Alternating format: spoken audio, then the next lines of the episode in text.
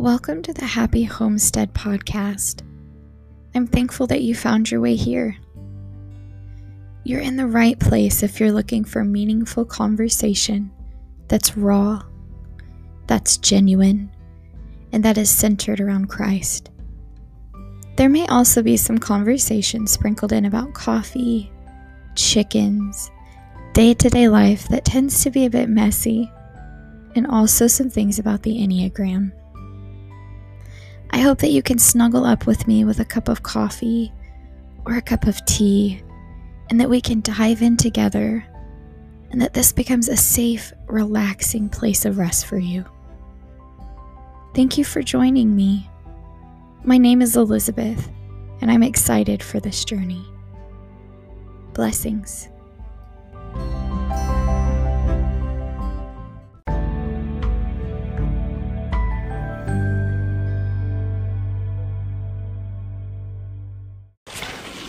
Right, so go ahead and turn in your Bible with me um, to Mark chapter 14, verse 3.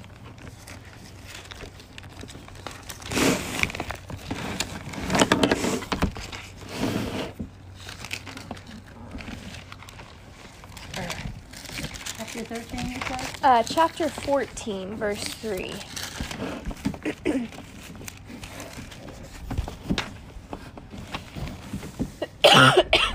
Excuse me. So, the last Gals of Grace meeting that we had, um, we talked about uh, Judas a lot. We talked about how um, before time began, Jesus knew, um, the Lord knew that Judas was going to betray him.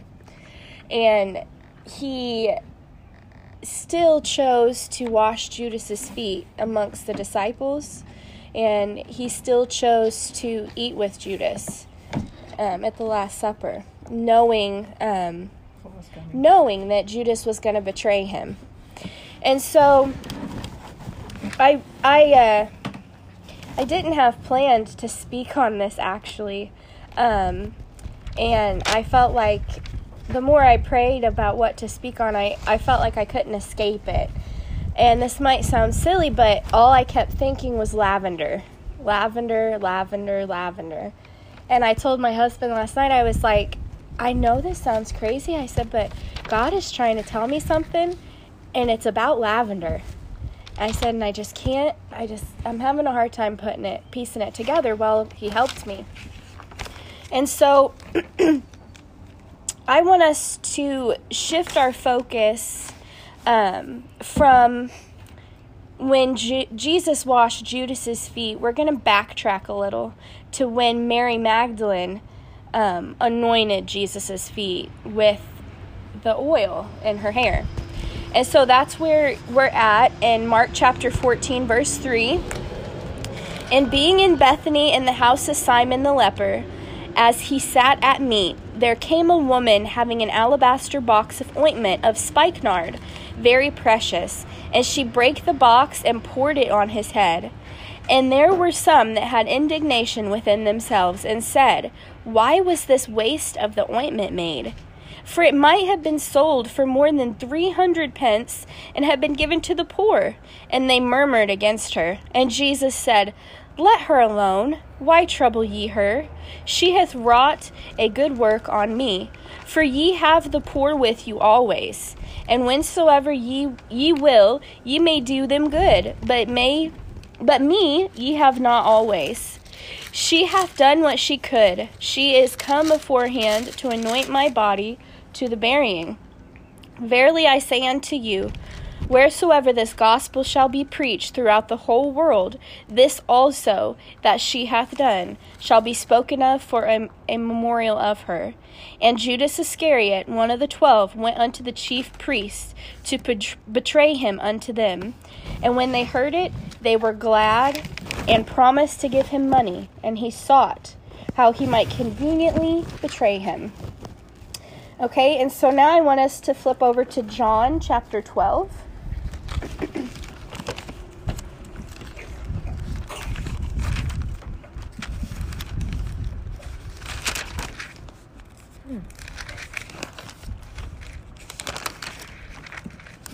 and we're going to be in uh, the very first verse and we're going to read down to verse 8 Then Jesus, six days before the Passover, came to Bethany, where Lazarus was, which had been dead, whom he raised from the dead. There they made him a supper, and Martha served, but Lazarus was one of them that sat at the table with him. Then took Mary a pound of ointment of spikenard, very costly, and anointed the feet of Jesus, and wiped his feet with her hair. And the house was filled with the odor of the ointment. Then saith one of his disciples, Judas Iscariot, Simon's son, which should betray him, Why was not this ointment sold for three hundred pence and given to the poor? This he said, not that he cared for the poor, but because he was a thief, and had the bag and bare what was put therein. Then Jesus said, Let her alone. Against the day of my burying hath she kept this. For the poor always ye shall have with you, but me ye have not always. Is that amplified? Uh, this is uh, King James. Okay, cool. Um, and so, right after this account in the Bible, where Mary washes Jesus' feet with this oil, um, is where we find Jesus washing the feet um, of his disciples. And I just think that that, that to me, um, is even more beautiful than we realize because a lot of times in church and, and in different areas we we look at these two accounts like you know one and the same um, but they're completely different. Complete, even different places. in different places. But another thing is that i find so interesting is that judas was present when mary washed jesus' feet. And jesus told them, you know, what an act of servitude it was for Mary to do what she did. And later when he washes his washes Judas's feet, it's almost to me it's like um, he was giving Judas a chance of redemption. Um, you know, because I believe, and this is just my personal opinion, that when Judas was there the first time, and he witnessed it, I believe that the Lord was dealing with his heart, even, you know, then. And, you know, he's like, well, he's explaining in a way, we all do that, you know. Well, why don't you just take this oil and use it, sell it, use the money for other things? And, you know, he just kind of brushed it off. Well, then I think that that is even more beautiful because Jesus took it a step further. Not only did Mary wash his feet, and she humbled herself as a servant. But our Lord himself humbled himself as a servant and washed Judas's feet. And so I want us just to think about this. So Mary Magdalene, she when she washed Jesus' feet, Judas was there. Okay? But there again, all throughout the Bible, this theme seems to be repeated. In the presence of Jesus, there are always two types of people. It seems like in every story, in every parable, all throughout the Bible. They're ones who leave empty and the ones who leave full. And it's still like that today. When we're in the presence of Jesus, there are some who come, but they'll leave empty, some who'll come and they'll leave full. And it's just like the story, for example, of the paralytic man, his friends versus the Pharisees. His friends came wanting a miracle, they left joy filled, proclaiming the goodness of God. The Pharisees came with a critical spirit about this miracle. They left even more bitter than when they came and empty. Um, and it's also just like the disciples, right? At the Last Supper with Jesus or at the foot washing. There were some there that left full, but then there was one that left empty. So the Lord gives us numerous examples in His Word of what it means to be a disciple to Him. So Judas was self centered, Mary was selfless. Judas was self seeking, while Mary was humble. Judas stood far off from Jesus as Mary knelt before him. Judas was greedy, yet Mary was generous. And so I said lavender when I started, and I just couldn't get away from the thought of lavender. And everywhere I've been going lately, I've been seeing lavender um, smelling lavender, using lavender, and it just seems like it's like all around me. And I know to some people that might sound crazy, but I feel like that's how the Lord talks to me a lot. Is He'll bring something to me over and over and over. And it's, you know, I finally get to the place where I'm like, okay, Lord, what are you trying to tell me? Well, lavender um, represents purity, it represents devotion, serenity, grace, calmness. Aside from the fact that it's the color purple, and the color purple represents royalty, which is mm-hmm. fitting for a king. So, today, scholars believe that the oil that Mary used, called spikenard or pure nard, is how it is translated into the Bible in the King James, was lavender oil. And they believe that because the Greek word for lavender is nardus, which is where they derive nard from. And so I have something here that I want to read that was out of a devotional. so this story is so seemingly simple, but at the same time, it's so so intricate all the way down to the type of oil that Mary used. It was not by happenstance or coincidence that she used that oil that she used. Mm-hmm. That oil that she used was worth a lot of money, but that didn't matter. It was what it represented. This this oil that she had was fit for a king for to prepare him for burial. And she anointed his feet with it. She humbled herself and anointed his feet. So jesus was sitting in a crowded room of those whom he had created. One woman recognized his worth one woman one woman knew this truth the others stood around and questioned and even mocked her. Mm-hmm. But she knew what she was doing. He is worth everything a year's wages or a lifetime.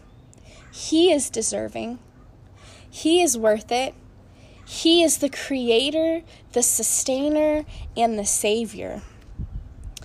And so we need to give him our all, like Mary did at his feet.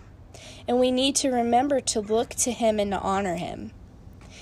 And what I think is so beautiful about that is that when Jesus turns around and you see later in the story, he washes his disciples' feet. He was saying, You are worthy. You are worth it. You are everything to me, our Creator. And so I just want us to end on this and to leave with this thought How precious is God to you? Because you are precious to Him.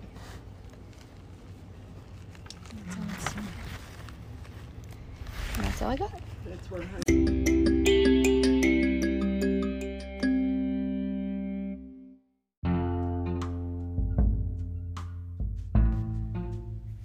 I hope that you enjoyed listening to that lesson.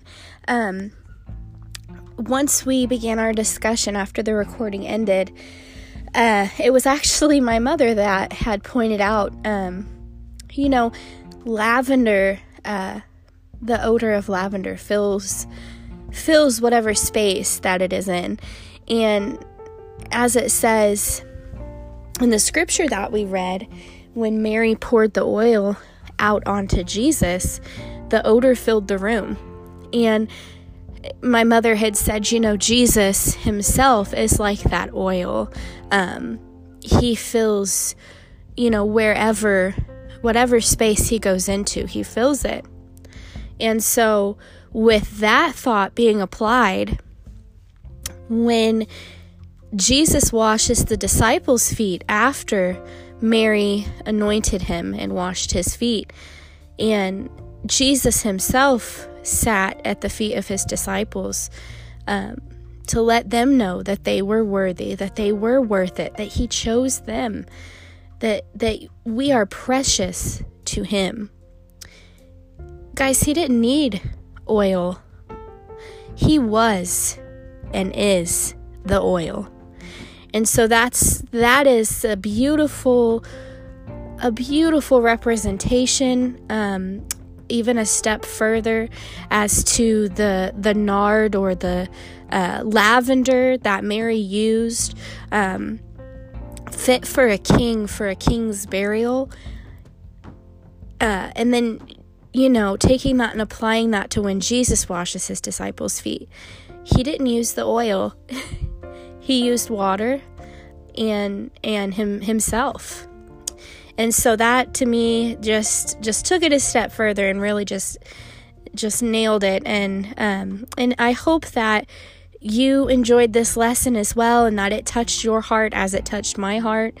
And just always always look to the Lord because in everything because he talks to us in some some very different ways sometimes mine was was walking by lavender and, and smelling the scent of lavender and and planting lavender for my mother. She had asked me to plant some plants for her and lo and behold it it was lavender.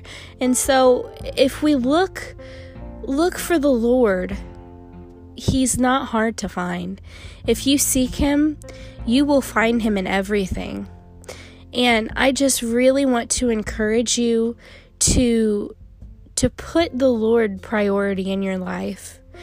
For so many years I didn't myself. I I did not. And when I began to put the Lord first in my life and truly surrender to him, he he has just taken my world and and flipped it upside down and for the better. I I am so thankful for the Lord and and he truly is so precious to me. And so I encourage you to do the same to to put the Lord first and to to to prioritize him and to to make him precious to you in your life. And you might find yourself like me um, weeping at, at the, the thought and the, the smell of lavender. And that is just how the Lord works, and He is awesome and marvelous. And I give all credit and praise and glory to Him.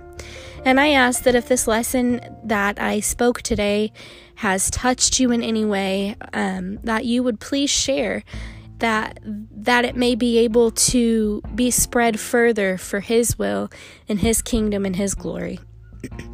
And I just thank you for tuning in with us today, and I look forward to to being on this podcast um, again with you the next time. So blessings to all of you, and I hope that you have a wonderful, wonderful day. The sun is shining here, uh, the birds are chirping, and so we had our lesson outside this morning. So I apologize if there was any background interference, uh, noise wise, but I encourage you to get out. Um, and smell the lavender.